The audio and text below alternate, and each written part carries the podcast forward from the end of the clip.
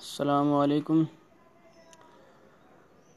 اصلاحی خطبات، جلد ساتویں کا یہ چھٹا ٹاپک ہے، چھٹا موضوع ہے، جس کا نام ہے حلال روزگار نہ چھوڑیں۔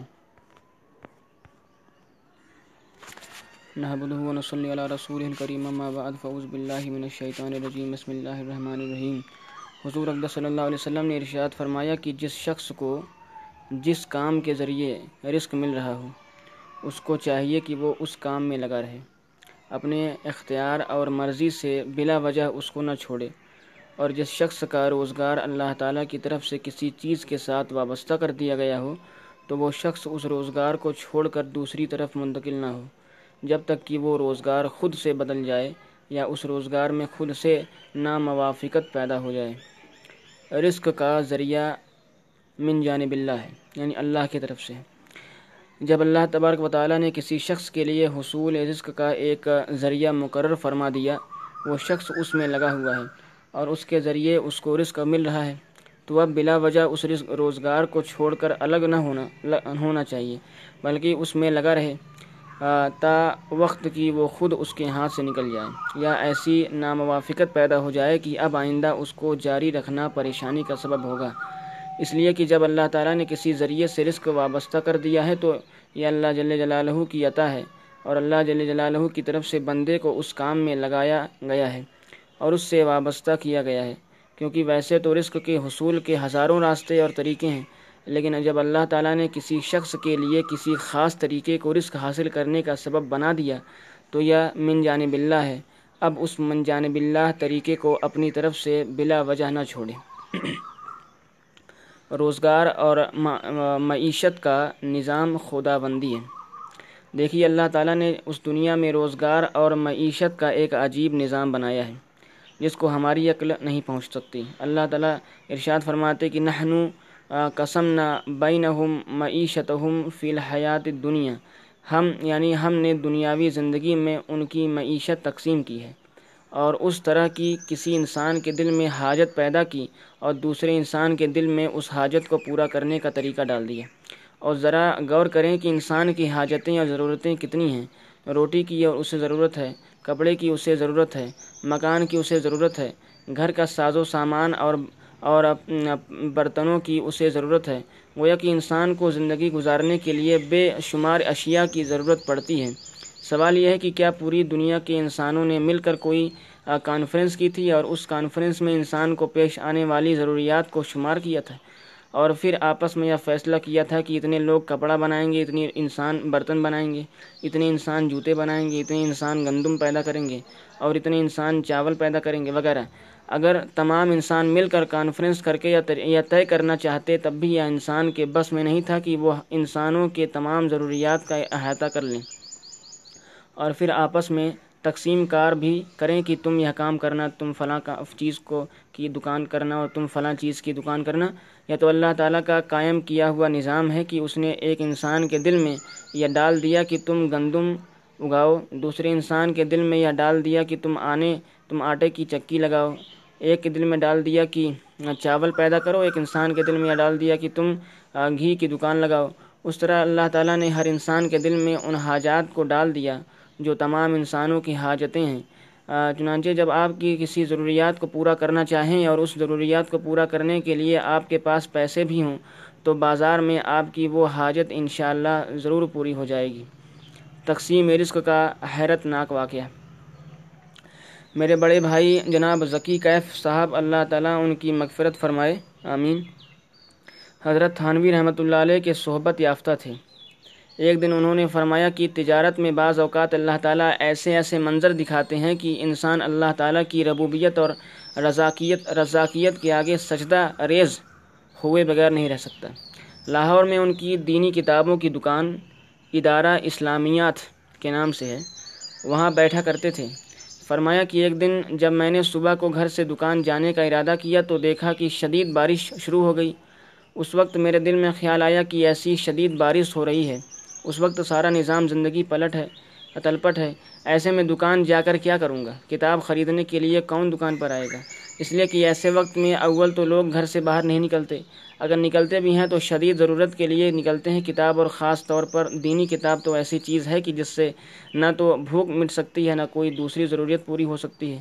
اور جب انسان کی دنیاوی تمام ضروریات پوری ہو جائیں تو اس کے بعد کتاب کا خیال آتا ہے۔ لہٰذا ایسے میں کون گائک کتاب خریدنے آئے گا؟ کون گراہک کتاب خریدنے آئے گا؟ اور میں دکان پر جا کر کیا کروں گا؟ لیکن ساتھ ہی میں دل میں یہ خیال آیا کہ میں نے تو اپنے روزگار کے لیے ایک طریقہ اختیار کیا ہے اور اللہ تعالیٰ نے اس طریقے کو میرے لیے رزق کے حصول کا ایک ذریعہ بنایا ہے۔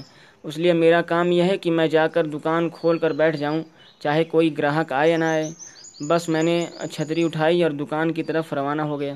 جا کر دکان کھولی اور قرآن شریف کی تلاوت شروع کر دی۔ اس اس خیال سے کہ گراہک تو کوئی آئے گا نہیں۔ تھوڑی دیر کے بعد دیکھا کہ لوگ اپنے اوپر برساتی ڈال کر آ رہے ہیں اور کتابیں خرید رہے ہیں۔ اور ایسے کتابیں خرید رہے ہیں کہ جن کے بظاہر وقتی ضرورت بھی نظر نہیں آ رہی تھی۔ چنانچہ جتنی بکری اور بکری دکانوں دونوں میں ہوتی تھی، تقریباً اتنی ہی بکری اس بارش میں بھی ہوئی۔ میں سوچنے لگا کہ یا اللہ، اگر کوئی انسان عقل سے سوچے تو یہ بات سمجھ میں نہیں آتی کہ اس آندھی اور طوفان والی تیز بارش میں کون دینی کتاب خریدنے آئے گا۔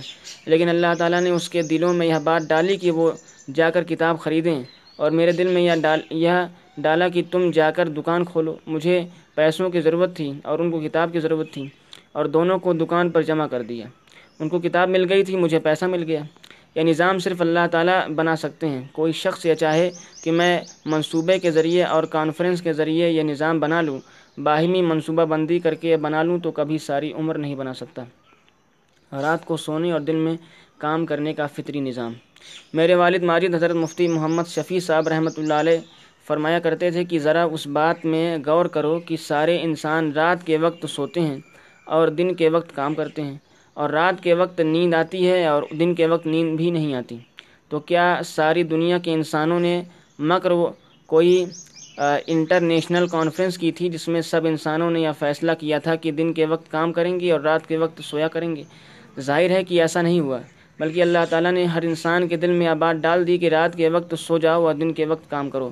وجہ اللہ وجہ اللہ وجہ اللہ لباس ہوں وجہ اللہ وجہ وجہ ان نہارا معاشہ اگر یہ چیز انسان کے اختیار میں دی جاتی تو وہ وہ جب چاہے کام کرے اور جب چاہے جو جو وقت چاہے سو جائے، تو اس کا نتیجہ یہ ہوتا کہ کوئی شخص کہتا کہ میں دن کو سوؤں گا اور رات کو کام کروں گا۔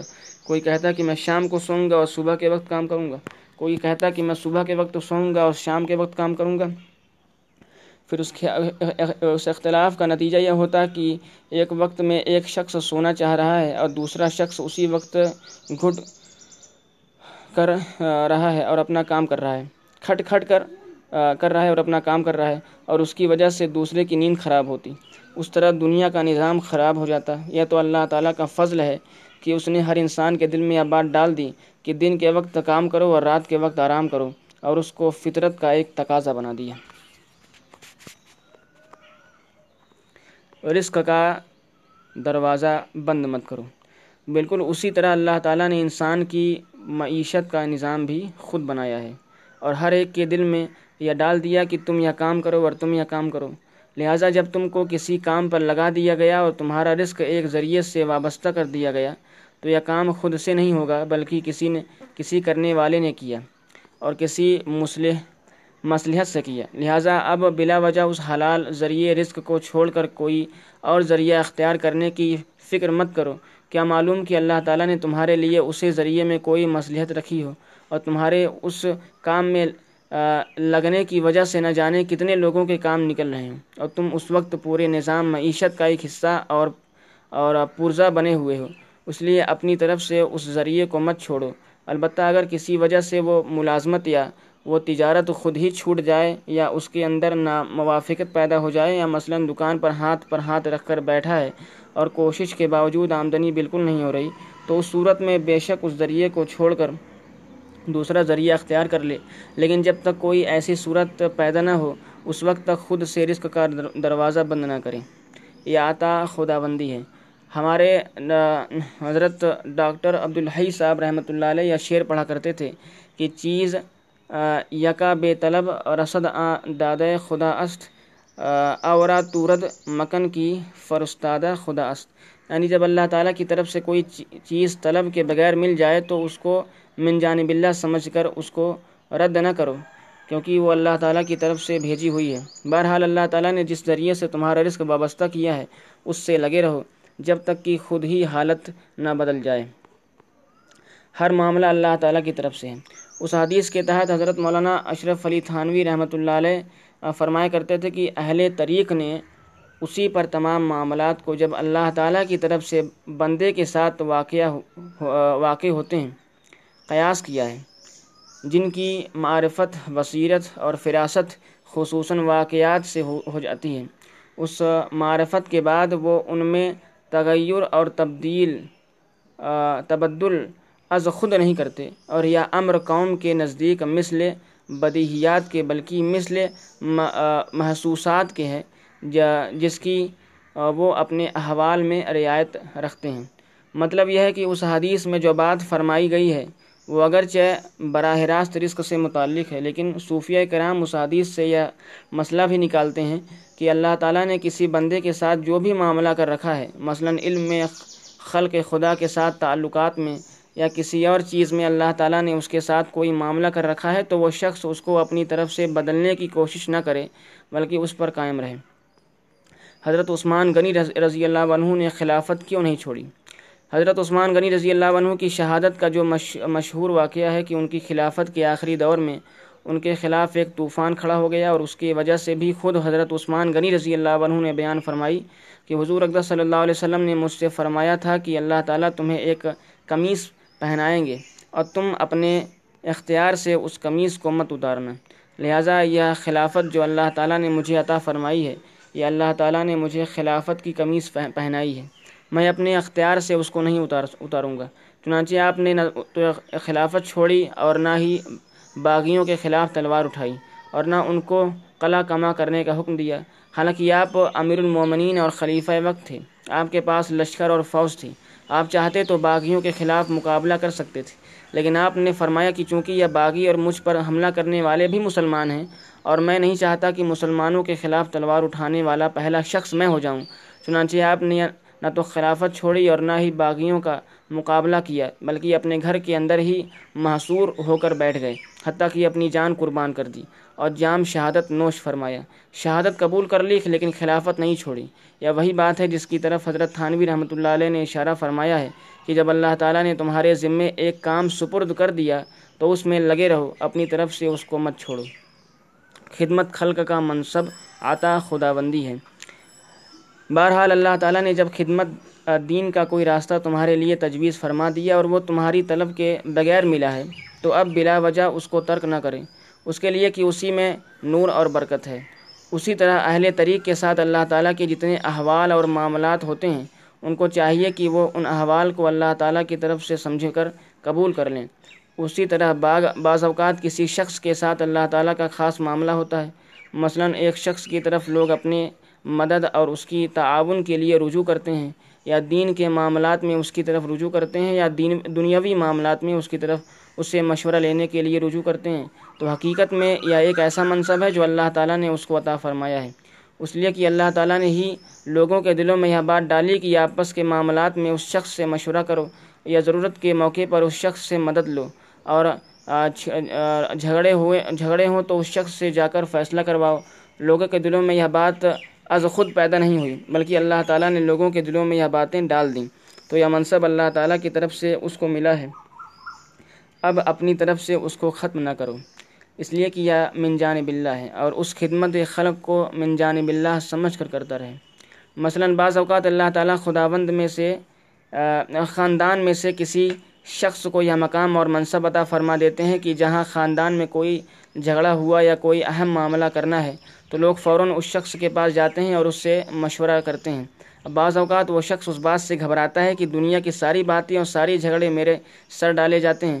حقیقت میں یہ گھبرانے کی چیز نہیں، اس لیے کہ لوگوں کا آپ کی طرف رجوع کرنا یہ اس بات کی دلیل ہے کہ یہ من جانب اللہ لوگوں کے دلوں میں ڈالا گیا ہے کہ اس کی طرف رجوع کرو اور یہ منصب من جانب اللہ آتا ہوا ہے۔ بجا کہے جسے عالم، اسے بجا سمجھو۔ زبان خلق کو نکارہ خدا سمجھو۔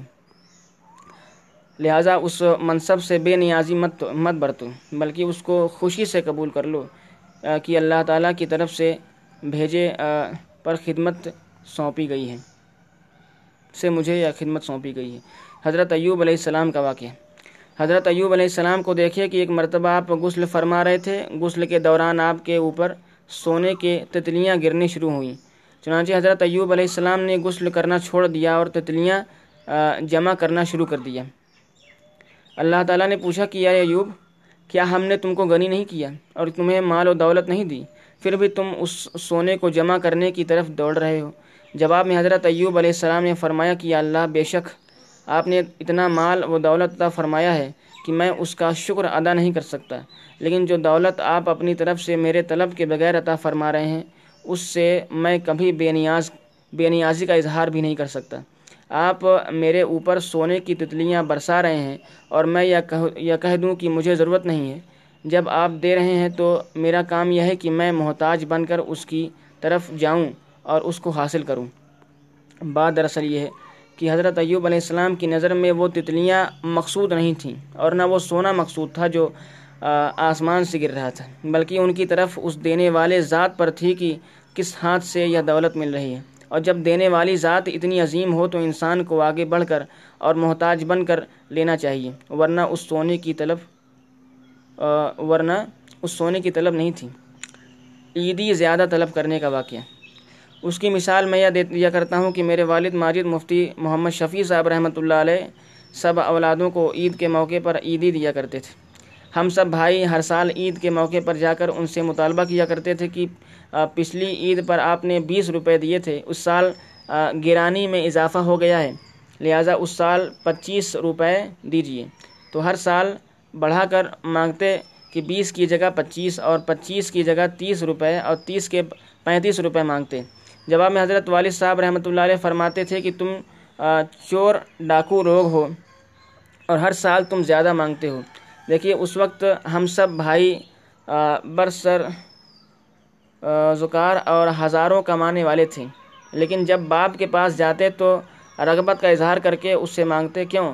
بات در حقیقت یہ تھی کہ نظر اس پیسوں کی طرف نہیں تھی جو بیس، پچیس اور تیس روپے کی شکل میں مل رہی تھی، بلکہ نظر اس دینے والے ہاتھ کی طرف تھی کہ اس ہاتھ سے جو کچھ ملا، ملے گا، اس میں جو برکت اور نور ہوگا، ہزاروں اور لاکھوں روپے میں وہ برکت اور نور حاصل نہیں ہو سکتا۔ جب دنیا کی معمولی تعلقات میں انسان کا یہ حال ہو سکتا ہے تو اللہ تعالیٰ جو احکم الحاکمین ہیں، ان کے ساتھ تعلق میں کیا حال ہوگا؟ لہٰذا جب اللہ تعالیٰ سے مانگنے مانگے تو محتاج بن کر مانگے۔ اور جب اللہ تعالیٰ کی طرف سے عطا ہو تو محتاج بن کر اس کو لے لے۔ اس وقت بے نیازی اختیار نہ کریں۔ چوں تما خواہد زمن سلطان دیں۔ خاک برفرق قناعت بعد عظیم۔ جب وہ یہ چاہ رہے ہیں کہ میں ان کے سامنے تمع ظاہر کروں، تو ایسے میں قناعت کے سپر سر پر خاک۔ اس وقت تو اس پر لذت اور مزہ ہے کہ آدمی اللہ، لالچی بن کر اللہ تعالیٰ کے حضور حاضر ہو کر مانگے اور جو ملے اس پر قبول کر لے۔ لہٰذا جس کام پر اللہ تعالیٰ نے لگا دیا یا جو منصب اللہ تعالیٰ نے عطا فرما دیا، اس کی طرف سے آتا ہے۔ اس کو اپنی طرف سے مت چھوڑو۔ ہاں اگر حالت ایسی پیدا ہو جائے جن کی وجہ سے آدمی چھوڑنے پر مجبور ہو جائے یا کوئی اپنا بڑا کہہ دے، مثلا چھوڑنے کے لیے کسی بڑے سے مشورہ کیا اور اس نے یہ کہہ دیا کہ اب تمہارے لیے اس کو چھوڑ دینا ہی مناسب ہے، اس وقت اس کو چھوڑ دو۔ خلاصہ۔ خلاصہ یہ ہے کہ اپنی خاص طلب کے بغیر جو چیز ملے وہ من جانب اللہ ہے۔ اس کی ناقدری مت کرو۔ چیز یکا بے طلب رشد آ دادۂ خدا است۔ او اراتو رد مکن کی فرستادہ خدا است۔ وہ چیز اللہ تعالیٰ کی طرف سے بھیجی ہوئی ہے بھیجی ہوئی ہے۔ اس کو رد مت کرو۔ اللہ تعالیٰ بچائے بعض اوقات اس رد کرنے اور بے نیازی کا اظہار کرنے سے انجام بہت خراب ہو جاتا ہے۔ الیاز باللہ۔ پھر اللہ تعالیٰ کی طرف سے وبال آ جاتا ہے۔ لہٰذا جو چیز طلب کے بغیر اللہ تعالیٰ کی طرف سے آ جائے یا ایسے خدا ساز اسباب کے ذریعے یعنی ایسے اسباب کے ذریعے کوئی چیز مل گئی ہو جس کو، جس کا پہلے وہم و گمان بھی نہیں تھا۔ بشرطے وہ حلال اور جائز ہو تو من جانب اللہ سمجھ کر اس کو قبول کر لینا چاہیے۔ اسی طرح جس خدمت پر اللہ تعالیٰ کسی کو لگا دے تو اس کو اس خدمت پر لگا رہنا چاہیے۔ اس خدمت سے اپنے طور پر دست بردار ہونے کی کوشش نہ کرے۔ اس لیے کہ اللہ تعالیٰ نے تمہیں اس خدمت پر لگا دیا ہے۔ اور تم سے وہ خدمت لے رہے ہیں۔